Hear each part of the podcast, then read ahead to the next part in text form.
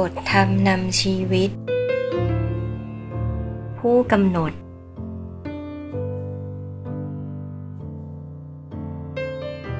อาจกล่าวได้ว่า ทิฏฐิ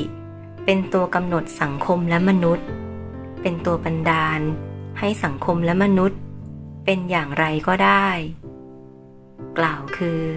ทิฏฐินี้สามารถนำชีวิตนำสังคม หรือนำมนุษยชาติทั้งหมด ไปสู่ความเจริญรุ่งเรือง ไปสู่ความสงบสุขก็ได้นำไปสู่ความพินาศย่อยยับ ความเสื่อมโทรม ความร้อนระอุก็ได้